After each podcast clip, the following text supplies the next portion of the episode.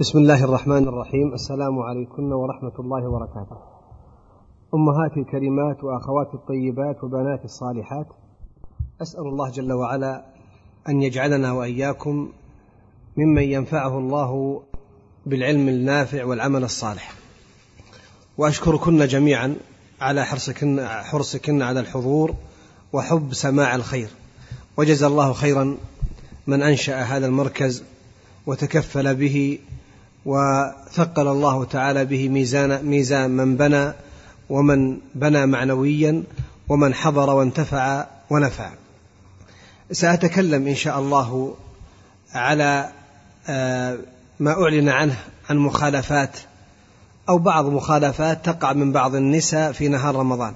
هكذا وضع العنوان ولكني سأقسم آه، هذه الكلمة إلى أربعة أقسام حتى تكون الفائدة أشمل ويكون النفع أعم. القسم الأول يتعلق بمنزلة المرأة قبل الإسلام وبعده. والقسم الثاني آه، يتعلق بما يقع من بعض النساء في نهار أو في شهر الصيام. والقسم الثالث وصايا والقسم الرابع أثر بعض النساء على المجتمع الإسلامي أو على المجتمع الذي يعيش فيه بخصوص. هذه الأقسام الأربعة سيكون الكلام فيها إن شاء الله مترابطا والله أسأل أن ينفع المتكلم والسامعات والسامعين. القسم الأول دعاني إلى الكلام فيه وهو منزلة المرأة قبل الإسلام وبعد الإسلام ما كثر فيه الكلام واشتهر فيه الكلام حول وضع المرأة وحول ما يتعلق بحق المرأة وحتى قيل إن الإسلام ظلم المرأة وأجهض حقها وجعلها مسلوبة الكرامة والحرية. في الحقيقة هذه الدعوات تقام ونسمعها باستمرار. وكما يقال بضدها تتميز الأشياء. نظرة يسيرة إلى شأن المرأة قبل مجيء أحكام الشريعة أحكام الإسلام. وقبل مجيء منزلة المرأة في الإسلام ثم نرى كيف أن الإسلام أو كيف أثر الإسلام في شأني وفي مكانتي وفي قدر المرأة. آه، في الجاهلية كانت المرأة محتقرة مهانة وبلغ من أنفة بعض الجاهليين إلى أن المرأة إذا أصابها العذر, العذر الشرعي أن بعض الجاهليين ينصب لها خيمة خارج الدار فلا يؤكلها ولا يشاربها ولا يجالسها حتى ينتهي عذرها. بعض الجاهليين آه، يجعل مصادر الشؤم في حياتهم ثلاثة ومنها المرأة. بعض الجاهليين كما قص الله علينا في القرآن كما قص القرآن علينا يجعل ولادة الأنثى مصدرا من مصادر التشاؤم. ولهذا ذكر الله تعالى في آيتين في سورة النحل وإذا بشر أحدهم بالأنثى ظل وجهه مسودا وهو كظيم. والآية الثانية وإذا الموءودة سئلت بأي ذنب قتلت. وفي قراءة بأي ذنب قتلت. كان الإنسان الجاهلي يتشاءم إذا وضعت امرأته أنثى ويجعل ذلك مصدرا للعار ومصدرا للشنار من آه، أهل الجاهلية. حتى أن بعضهم إذا دفن ابنته وهي حية أتى إلى قومه إلى نادي قومه فأوسعوا له المجلس وصدروه في المجلس حتى يبينوا أن هذا الرجل قد أحيا يعني مكرمة من مكارم الجاهلية زعموا. كذلك كانت المرأة مسلوبة الكرامة والاختيار فيما يتعلق بشأن الزواج. فكان الرجل في الجاهلية يختار زوجا لامرأته دون علم المسكينة ودون آه، وصف هذا الرجل من حيث أمورها الخلقية والخلقية وتفاجأ المرأة بأن تؤمر بالذهاب إلى بيت زوجها في ساعة حضوره.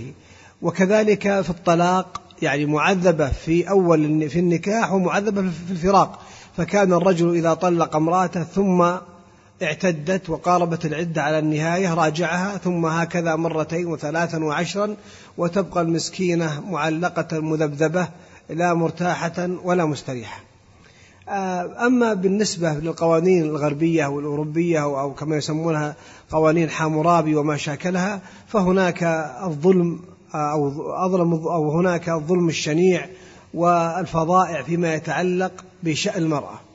يكفي أن نعلم النظرة السابقة للجاهليين. فنرى كيف عامل الإسلام هذه المرأة وعامل الإسلام آه، المرأة بأحكامه آه، العظيمة. فيقال أولا جعل الإسلام المرأة أما وزوجة وابنة. أما لها حق البر والتقدير والتبجيل والتوقير. وجعلها زوجة لها حق المعاشرة بالمعروف حق الإمساك بمعروف والتسريح بإحسان. وجعلها ابنة لها حق التربية وحق النصيحة وحق الشفقة وحق الرعاية. بعد أن كانت المرأة مسلوبة الاختيار في شأن النكاح جعل الإسلام لها العقد وجعل هناك الشهود. وجعل هناك الشروط للمرأة وجعل لها الاختيار في الموافقة أو المفارقة. في شأن الطلاق جعل الله كما قال جل وعلا الطلاق مرتان. كان كان في الجاهلية كما سمعنا آنفا يعذبونها أما في الإسلام فلا. طلق فراجع ثم طلق فيراجع والثالثة حتى تنكح زوجا غيره. بعد أن كانت في الجاهلية مسلوبة الميراث جاء الإسلام فأعطاها الثلث والسدس تارة إن كانت أما. إن كانت أختا تأخذ النصف تارة وتارة تشارك أختها في الثلثين. تارة تأخذ السدس. وهلم جرة المهم جعل الإسلام لها كرامة وجعل الإسلام لها مقامها الصحيح بعد أن ظلمها الجاهليون. أيضا بعد أن كان الجاهليون يتشاءمون بولادتها جعل الله للمرأة أو جعل الله ولادة المرأة نعمة فإذا أنجبت المرأة طفلة فهناك العقيقة. شكرا لله تعالى واعترافا بفضل الله تعالى وأداء هذه العقيقة من باب الاعتراف بفضل الله تعالى والشكر على هذه النعمة العظيمة التي جعلها أو ظنها بعض الجاهليين أنها نقمة. أيضا فيما يتعلق بشأن المرأة أن الغربيين أنفسهم الآن علموا أن أحكام الشريعة وأن أحكام الديانة هي التي أنصفت المرأة وهي التي أنزلت المرأة في مكانها الصحيح وجعلت لها الحصانة الشرعية حتى إن الجوهرة في حرزها تغار من المرأة لشدة حرز الإسلام عليها ولعظيم مكانتها ورفعتها في الإسلام. أنا ذكرت أيتها الأمهات والأخوات والبنات هذه أو هذا القسم من باب أن يكون عند بعضنا آه، أو ممن آه، قد يخفى عليه بعض ما يثار حول أمر المرأة. فالمرأة مكرمة معززة في الإسلام ولها منزلة لا تقاربها ولا تقارنها نساء غير المسلمات. آه، المسألة الثانية فيما يتعلق بالأحكام أو ببعض الأحكام الفقهية للنساء. أولا اهتم علماء الإسلام فيما يتعلق بأحكام المرأة فبعض العلماء أفرد كثيرا من الأحكام النسائية في كتاب مستقل. صديق حسن خان رحمه الله تعالى ألف مجلدين ذكر فيهما سماهما حسن الأسوة فيما يتعلق بالنسوة أو بأحكام النسوة. ذكر فيهما الآيات والأحاديث وأقوال العلم فيما يتعلق بالأحكام الخاصة بالنساء في أمور طهارتهن وأمور صلاتهن وأمور لباسهن وأمور آه، العدة والطلاق والطيب واللباس إلى آخر ذلك. آه، ومما ينبغي أن يعلم أن للمرأة أو مما ينبغي أن تعلمه بعض النساء أن هناك بعض الأمور آه، تقع فيها بعض النساء في عبادتها في نهار الصيام أو في صيامها تقع على حسن نية وتخطي بعض كما يخطئ الرجال. وليس العيب أن الإنسان أو أن المرأة تخطئ إنما العيب أن تصر على خطئها. فأنا أذكر لكن بعض الأحكام أو بعض المخالفات التي تقع فيها بعض النساء في آه، شهر الصيام. آه، من ذلك يكثر السؤال من بعض النساء عن مسألة إذا أصاب المرأة العذر الشرعي ثم طهرت أو طهرت قبل أذان الفجر. مثل امرأة جاءها العذر الشرعي فطهرت من عذرها مثلا قبل أذان الفجر ولكنها لم تتمكن من الاغتسال إلا بعد أذان الفجر. تقول بعض النساء هل يحق لي أن أصوم ذلك اليوم الذي لم أغتسل فيه إلا بعد صلاة بعد أذان الفجر؟ الجواب نعم. إذا طهرت المرأة من عذرها الشرعي قبل أذان الفجر فإنها تصوم ذلك اليوم. يجب عليها أن تصوم ذلك اليوم وتغتسل بعد الأذان ثم تصلي الفجر وتصوم ذلك اليوم وتستمر على الصيام إلى أن يأتيها ما يمنعها من الصيام. وأما أن بعض النساء تترك الصيام بدعوى أنها لم تغتسل قبل صلاة قبل أذان الفجر فهذا غير صحيح والصحيح كما سمعتن أن المرأة يجب عليها أن تصوم اليوم الذي طهرت من عذرها فيه قبل أذان الفجر. هذا أمر. الأمر الثاني المرأة النفساء. المرأة النفساء قد تطهر قبل الأربعين. وهذا يحصل من كثير من النساء. يعني النفاس بعض النساء تطهر بعد عشرين يوم وبعضهن بعد ثلاثين وبعضهن بعد خمسة وثلاثين وقد يزيد بعضهن على أربعين. لكن السؤال إذا طهرت المرأة من نفاسها قبل الأربعين يعني طهرت بعد ثلاثين يوما وكانت طهارتها في رمضان يعني في أيام رمضان تقول بعض النساء أنا سأستمر على الإفطار حتى أتم أربعين يوما. يقال لا. الحكم معلق بالنفاس. إذا كان النفاس موجودا خلاص دم النفاس موجود تبقى المرأة على فطرها وعدم صلاتها. أما إذا انقطع النفاس قبل الأربعين فيجب أن تغتسل المرأة وأن تباشر صلاتها وصيامها. آه، أمر آخر أيضا يتعلق بنهار الصيام. بعض النساء في أثناء طبخها تتحرج من ذوق الطعام. ذوق الطعام يختلف عن بلع الطعام.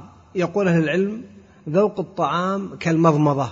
يستطعم الطعام ثم يلفظه فقد يكون الطعام غير مستساغ ينقصه بعض الأمور كالملح وما شاكله فذوقها لا يجرح صيامها. وبعض النساء تشدد على نفسها وتشدد على غيرها فتحرج عليهم. وهذا الأمر آه، لا ينبغي. بل كان العلماء يفتون بهذا تذوق المرأة بطرف لسانها الطعام من باب يعني آه، مقياس آه، طعم الأكل. كالمضمضة كالمضمضة يعني تذوق الماء طعم الماء ثم تخرجه ولا يعكر ذلك على صيامها. أيضا أمر رابع يتعلق بعموم الصائمين من رجال أو نساء وهو مسألة المضمضة والاستنشاق.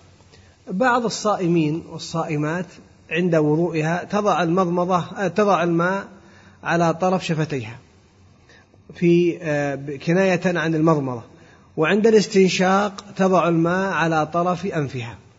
والصحيح أن هذا لا يسمى مضمضة ولا استنشاق لا لغة ولا شرعا بل يعكر على صحة الطهارة وعدم صحة الطهارة تؤثر على صحة الصلاة. فوضع الماء على طرف الشفتين لا يسمى مضمضة بل يجب على المتوضئ أن يدخل الماء في فمه ويحركه ثم يخرجه. هذه مضمضة. والاستنشاق كما هو معروف إدخال الماء في الأنف ثم إخراجه استنثارا. أما وضع الماء على طرف الشفتين والأنف فهذا لا يسمى مضمضة ولا استنشاق ويخل بذلك بالطهارة ويترتب على إخلال بالطهارة الإخلال بالصلاة.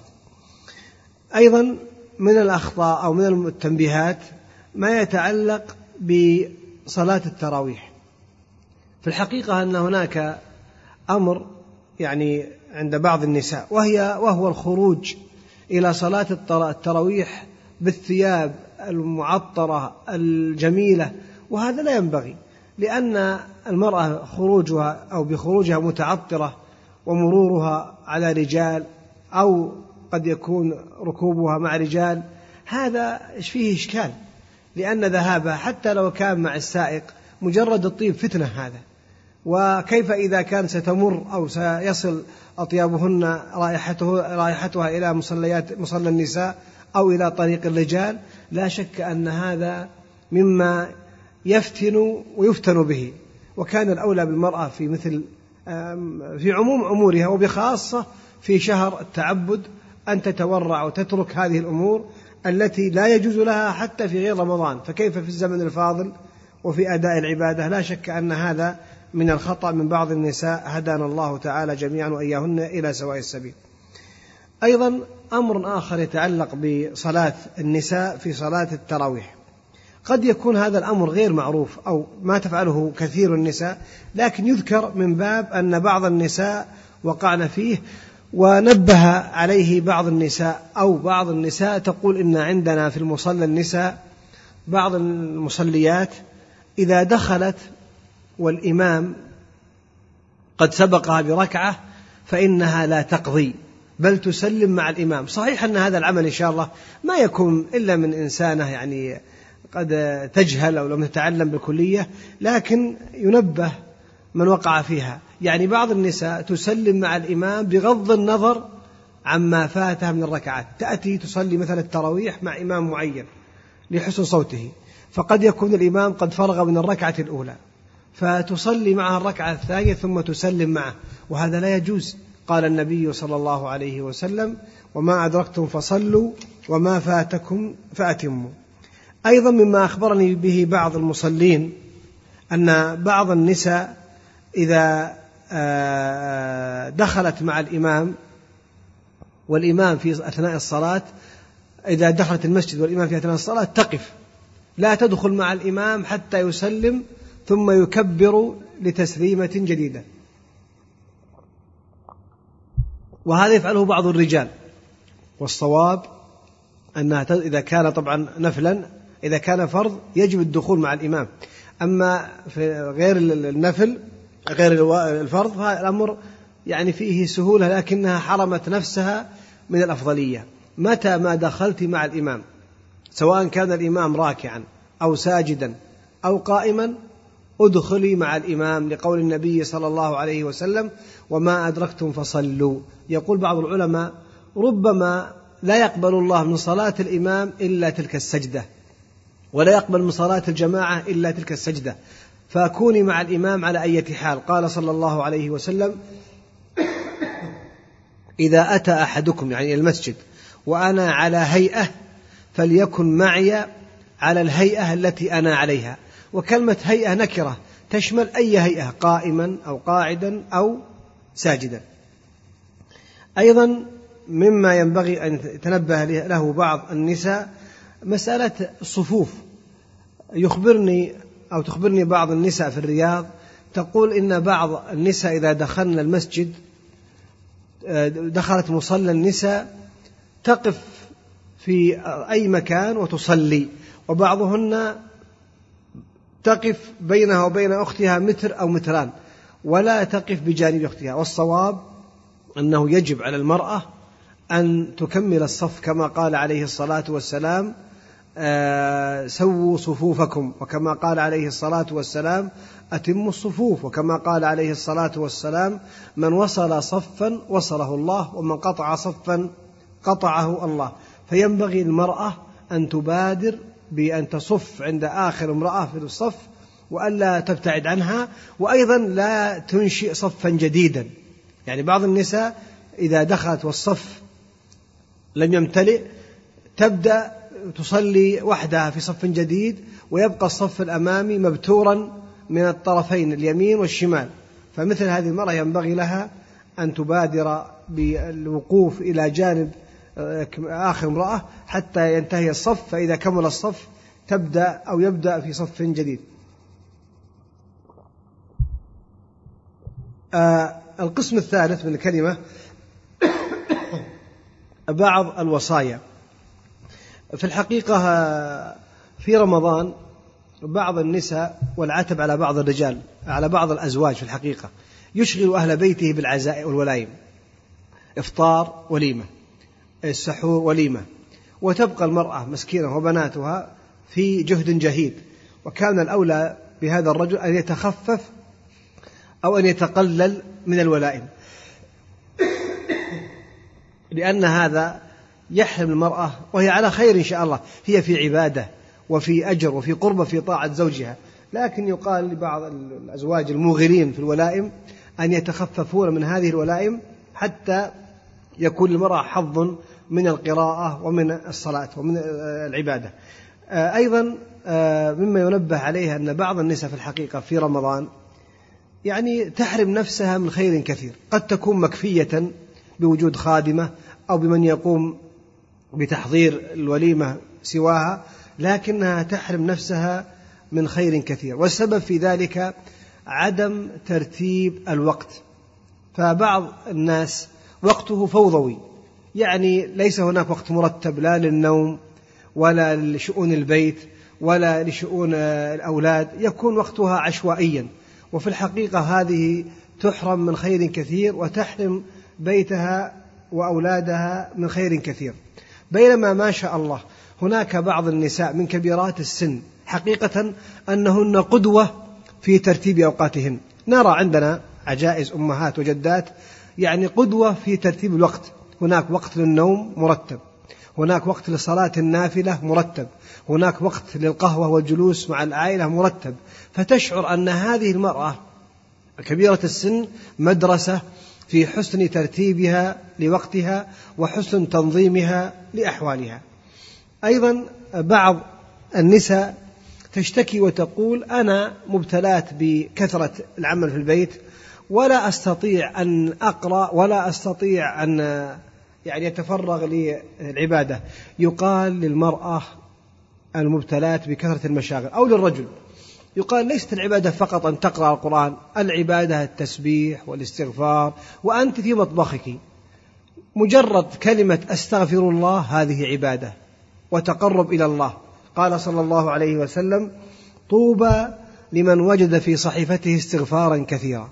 وفي لفظ بالبناء المجهول قال صلى الله عليه وسلم طوبى لمن وجد في صحيفته استغفار كثير. يعني الرجل والمرأة إذا كنت أنت في المطبخ تطبخين أو تشتغلين ببعض أمور البيت مجرد كلمة أستغفر الله أستغفر الله هذه نعمة عظيمة. وهي عبارة عن زيادة في الرصيد عند الله عز وجل.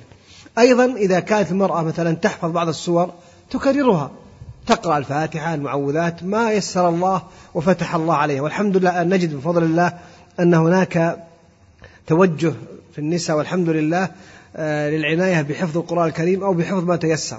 فتكرار السور تكرار المحفوظ لو كانت سورة واحدة فيها خير كثير. فإذا ضمت إلى ذاك الاستغفار فهذه خير فهذا خير على خير ونور على نور. كذلك أيضا سماع الشريط.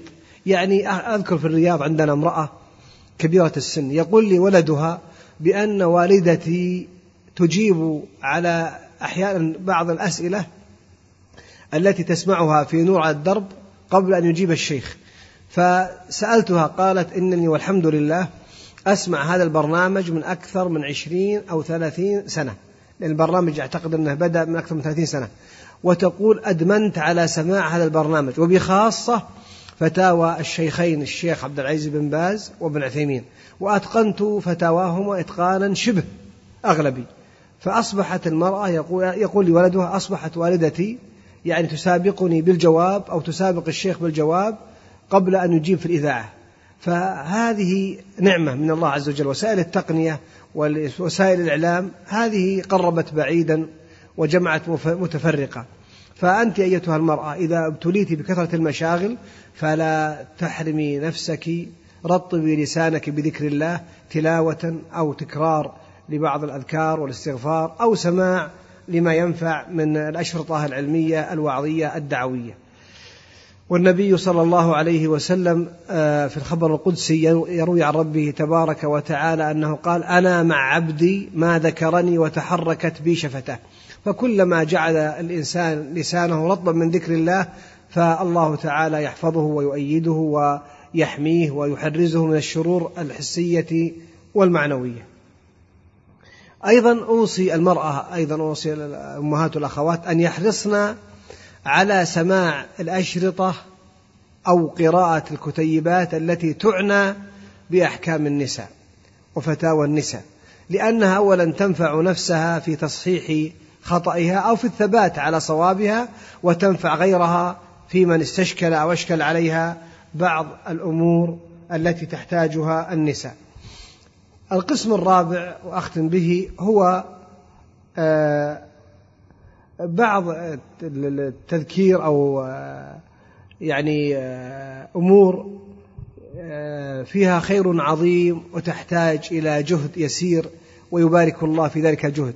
وهي عبارة عن الحرص على أن تكون المرأة سببا في بذرة خير سببا في نبتة خير سببا في نشر خير. يبقى ذلك الخير ليس إلى في حياتها بل إلى قيام الساعة. وهذا الأمر يسير على من يسره الله تعالى عليه. كم من امرأة جعل الله على يديها وأجر الله على يديها خير عظيم. وجعل الله لها من أمرها يسرا وكثر الداعون لها. أذكر أن بعض فيما ذكر بل أذكر لكم بعض الأمور يعني الذي أريد أن أصل له العناية بالمشروع أو العناية بأمر الخير سواء كان من أولادها أو من غير أولادها. هناك نساء يعني وفقوا وفقهن الله تعالى إلى أن تقدم للأمة عالما ينفع الله به العباد والبلاد. هناك من النساء من قدمت للمسلمين من قدمت لهن مشروعا خيريا آه، نفع الله به تعالى الكثير وهدى الله تعالى به الكثير. هناك من النساء من عنيت بأمر داعية من دعاة الخير بدعمها ماديا ومعنويا فاجرى الله تعالى على يديها الخير الكثير على يدي تلك الداعية أو ذلك الداعي أو ذلك العالم. ف لا تحقر المرأة جهدا يسيرا قد ينفع الله به تعالى دهرا طويلا. وبخاصة أوصي الأمهات والأخوات والبنات بالنفع المتعدي. النفع ينقسم إلى قسمين نفع قاصر ونفع متعدي. النفع المتعدي هو الذي يعظم أجره ويكثر خيره. قرأت في ترجمة لامرأة من الصالحات أن الله تعالى وهبها غلاما وهذا الغلام كان فيه حب للعلم وحب لنفع الناس. فقالت له فكانت رحمها الله توفر له الأوقات لطلب العلم وللذهاب إلى المشايخ. وكانت رحمها الله تشركها تشركه في دعائه في دعائها وتحثه على المواصلة. فأقر الله عينها فأصبح ذلك الولد مما تشد له الركاب في طلب العلم وتحصيل الخير. والأجر يجري لها في قبرها ليس إلى ساعتها بل إلى قيام الساعة وذلك فضل الله يأتيه من يشاء. أعرف بعض النساء ما عرفنا ما عندهن من الخير إلا بعد موتهن. هناك طلبة علم يصححون عقائد الناس في أدغال أفريقيا عند هناك عبادة القبور والأضرحة والجهالات العقدية. وقابلنا هناك دعاة خير. هدى الله على أيديهم أناسا كثر على عقيدة إلى عقيدة التوحيد. وأصبحوا من أهل التوحيد النقي الصافي من أهل الأخلاق السليمة الطيبة. فلما سألنا من كان يدعمكن وإذا أو يدعمكم فقالوا امرأة صالحة كانت تعنى بنا بعد أن تأكدت من وضعنا وتأكدت من أحوالنا فكانت توسط بعض أبنائها وبعض محارمها وتستشفع عندهم بجمع المال وترسله إلينا. وكما أذكر يقول أهل العلم ويفتي به الشيخ ابن باز عليه رحمة الله أن أفضل الدعم المادي ما كان لدعاة الخير لدعاة التوحيد لدعاة السنة لدعاة الأخلاق الطيبة لأن هؤلاء نفعهم متعدي. أيضا من النساء أو من الآثار الطيبة ما يحصل من بناء المساجد وما يحصل من المشاريع الخيرية كفالة الأيتام وكل هذه والحمد لله أنا أجزم أنها لا تخفى على الأمهات ولا على الأخوات.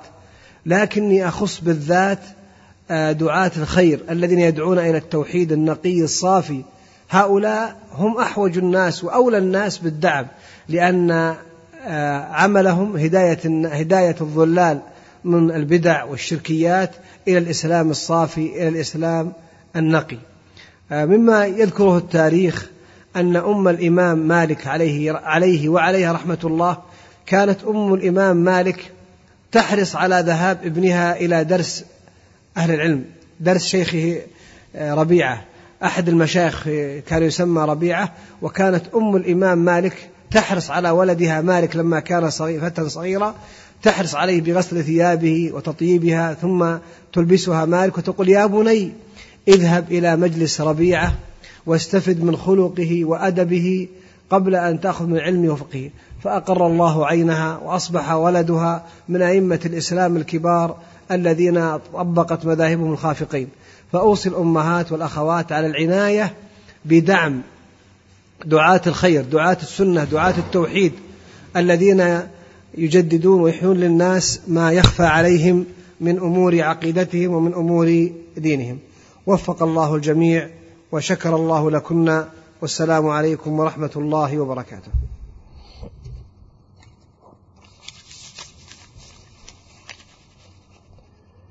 هذه أسئلة تقول السائلة هل يجوز النية للصيام أن تكون من أول ليلة في رمضان أو أن تكون شاملة؟ يقول أهل العلم الصحيح أن النية أن الإنسان أن كل كل المسلمين قد نووا صيام رمضان قبل دخوله فمجرد عقد النية هذه تكفي. وكلما الإنسان أفطر في نهار رمضان آه، عند المغرب هو في نيته أن يصبح آه، صائما اليوم الثاني وهكذا. فلا يشدد في أمر النية لأن بعض الناس تصل به الأمور الوساوس فيكفي النية العامة ولو استحضرها عند السحور لكان ذلك أطيب. معجون الأسنان ما حكمه لا يضر لكن يتجنب آه، تطعم أو ابتلاع هذا المعجون ولا مانع من المعجون مثله مثل ذوق الطعام. هل البخور وعطر البخاخ في كحول؟ وعطر البخاخ يفطر. هم يفرق بعض العلماء بين الأطياب التي لها جرم كالمباخر المداخل وبين العطورات التي هي في المعلبات هذه. فيقول الأول لو تركها أحسن لكن إن شاء الله ليس هناك حرج في الأمرين. هل يجوز بمن فاته صلاة العشاء أن يحسب مع الإمام ركعتي التراويح؟ نعم. إذا دخلت المرأة مع الإمام وقد صلى الإمام العشاء تصلي معه ركعتين. إذا سلم الإمام من التراويح ركعتين تقوم لقضاء الركعتين الأخيرتين ثم تدخل معه في التراويح. هل يجوز تأخير الدورة بحبوب حتى يتسنى صيام رمضان كله إذا لم يكن فيه مضرة؟ لأن بعض النساء قد يكون فيها مضرة على حبس الجبلة الأصلية أو حبس العادة فيتأكد يتأكد من آه، الطبيب أو الطبيبة هل هذا يضر أو لا يضر. إذا كان ما يضر لا حرج. مع أن ينصح بعض الأطباء بعدم أخذ الحبوب لأنها قد تفسد على المرأة عادتها ويكون لها التباس في أو أعراض صحية أخرى.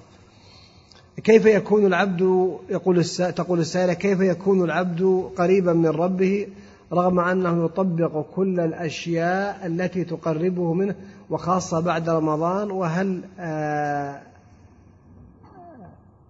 جيلنا هذا جيل رمضان وبعد رمضان إلى آخره؟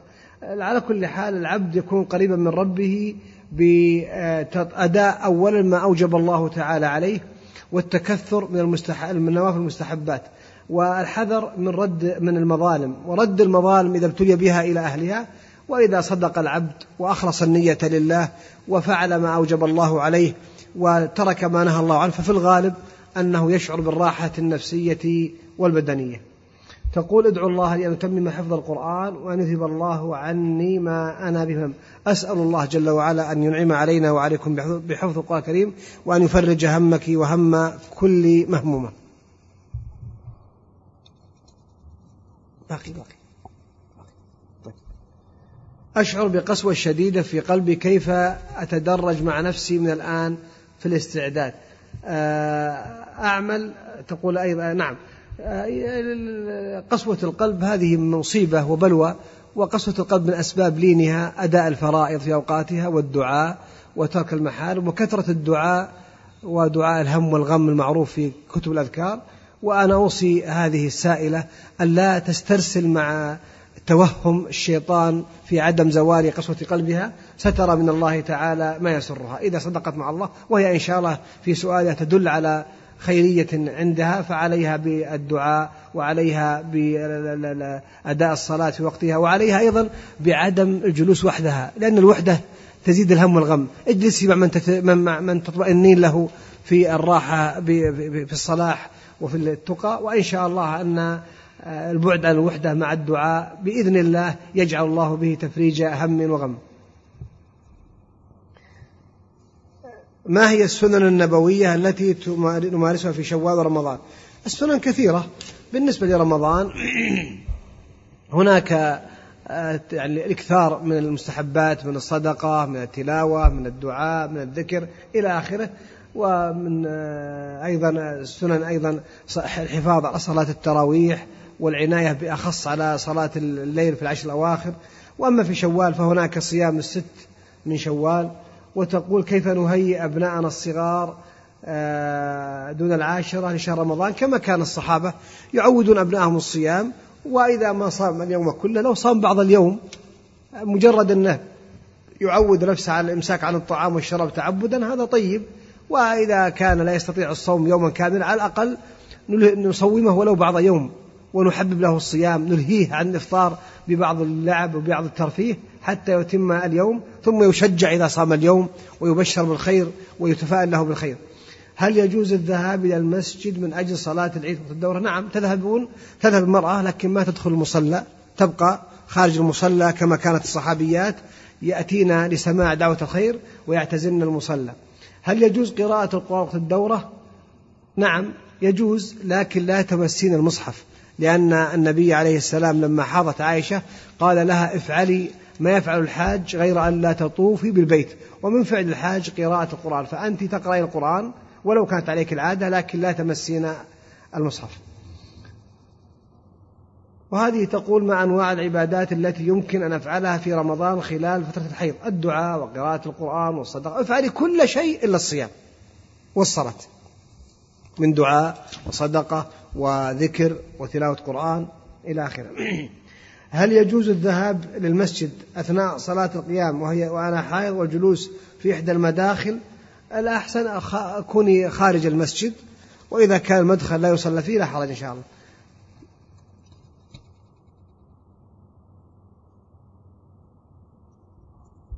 طيب. هذه القراءة من المصحف أثناء الصلاة في الفرض جائز. يقولون لا حرج لكن تركه أحسن لأن في تشغل نفسها بفتح المصحف ثم إغلاقه ثم كذا. وإذا عودت المرأة نفسها أن تحفظ حتى تقرأ هذا أحسن لأن في قراءتها في المصحف كثرة حركة يعني زائدة. ولو قرأت لا حرج لكن الأفضل أنها تقرأ عن ظهر قلبها. هل تأخر الغسل من الحيض والجنابة إلى بعد صلاة الفجر أو الظهر جائز؟ المرأة لا تؤخر الغسل عن وقت صلاة وجب عليها. مثلا لو طهرت بعد قبل مثلا بعد المغرب يقال اغتسلي حتى تصلي العشاء. طهرت قبل العصر يقال اغتسلي يعني حتى تصلي قبل خروج وقت العصر. وأما الجنابة فالأولى المبادرة منها. لقول الرسول صلى الله عليه وسلم ثلاثة لا تقرب الملائكة آه، وعد منهم الجنب حتى يغتسل. تقول أنا مقيمة مع زوجي هنا ولي ابن في بلدنا في الجامعة ويعيش مع جده وجدته. الأولى الإقامة مع الزوج أم مع الابن في هذه المرحلة. بل الإقامة مع الزوج. الزوج أحق بك. طيب إذا فات الإمام أو سبق الإمام بركعة في صلاة العشاء وبدأ في التراويح. كيف تتم صلاتها؟ تقضي ما فاتها تصلي مع الإمام. إذا صلى الإمام ركعة من العشاء أدركت معه ثلاث ركعات تأتي بركعة رابعة. وإذا في التراويح أدركت ركعة تأتي بركعة ثانية. هل خروج المرأة المسجد وقد وضعت شيئا من الطيب آه الأولى كما قلت ترك التطيب إلا أن تطيب بطيب النساء ما ظهر لونه خفي ريحه أو كان الريح قليلا بحيث لا يصل إلى الرجال. إذا كان الطيب ما يصل إلى الرجال فلا حرج.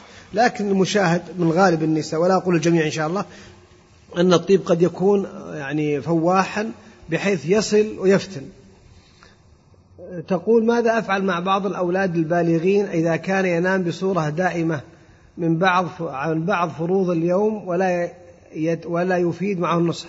صحيح أن بعض الأولاد قد يكون متعبا لأمه لكن أنت عليك بالدعاء له وعليك بالتحبب له وعليك إذا دعت الحاجة للقسوة إذا رأيت في القسوة مصلحة.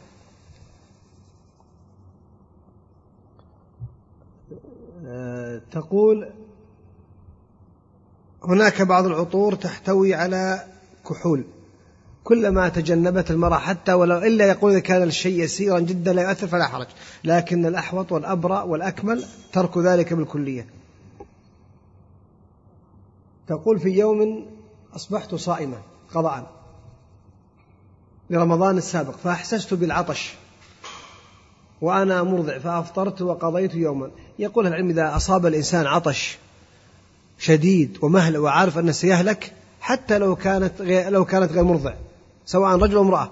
إذا أصابه عطش شديد وعلم لأن بعض الناس المصاب بالسكر إذا ارتفع السكر عليه يشعر بحرارة شديدة وفي جوفه وقد يصاب بإغماء. فمثل هذا إذا علم أو عرف من حال أنه يصيبه الخطر يشرب ويقضي يوما ولا إشكال إن شاء الله. وهذه تقول معذرة السؤال خارج الموضوع ما حكم مدح الرسول صلى الله عليه وسلم بالآلات الموسيقية؟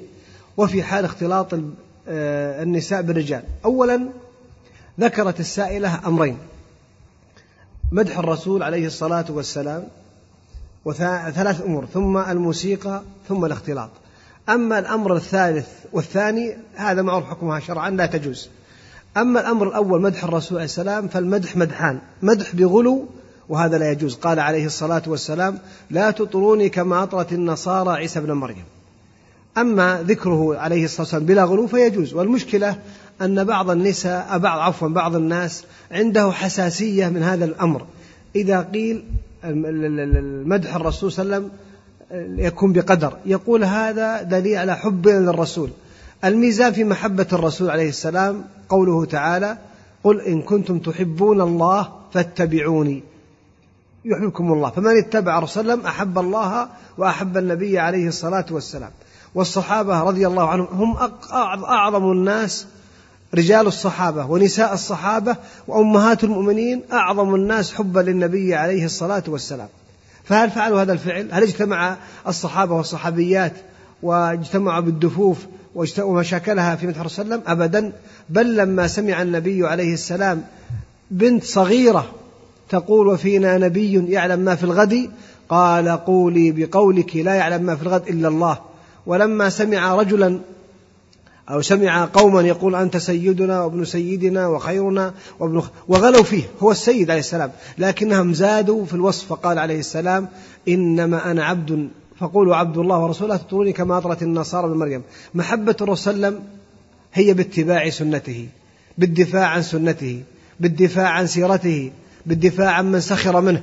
وعمن رسمه وعمن قلل من سنته وعمن هون من أمر التوحيد الذي دعا إليه. هذا هو محبة أو هذه محبة الرسول عليه السلام. لأنه يقول إخواني الذين هم لما قيل له لما قال عليه الصلاة والسلام يعني يأتي بعدي بعدكم أقوام إلى آخره قالوا من أولئك؟ قال إخواني أو كذا. قالوا ألسنا إخوانك؟ قال هم قوم آمنوا بي ولم يروني. يعني اتبعوا سنته بعد وما قابلوه بعد موته. والآن نرى والحمد لله من فضل الله نساء ورجال من أحرص الناس على اتباع السنة وعلى الدفاع عن حياض السنة بالمال واللسان والقلم. تقول هل يجوز؟ بعض الخط غير واضح. تقول بلغنا الله وإياكم رمضان إذا دخل دخلت المرأة المسجد والإمام في سجود الركعة الثانية فكيف تدخل في الصلاة؟ تكبر تكبيرتين.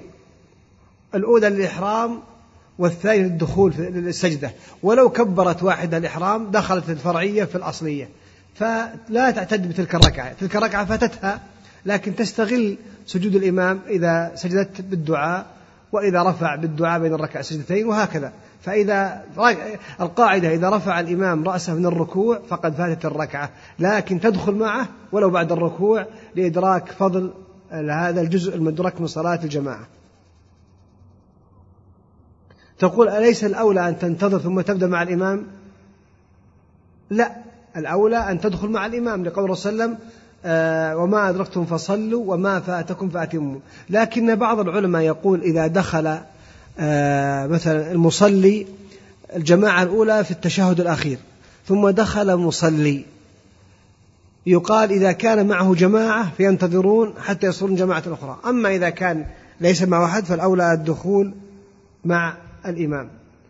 آه، وفق الله الأمهات الطيبات وفق الله الأخوات الكريمات وفق الله البنات الطيبات وجعل الله الجميع من خير وعلى خير وعلى خير.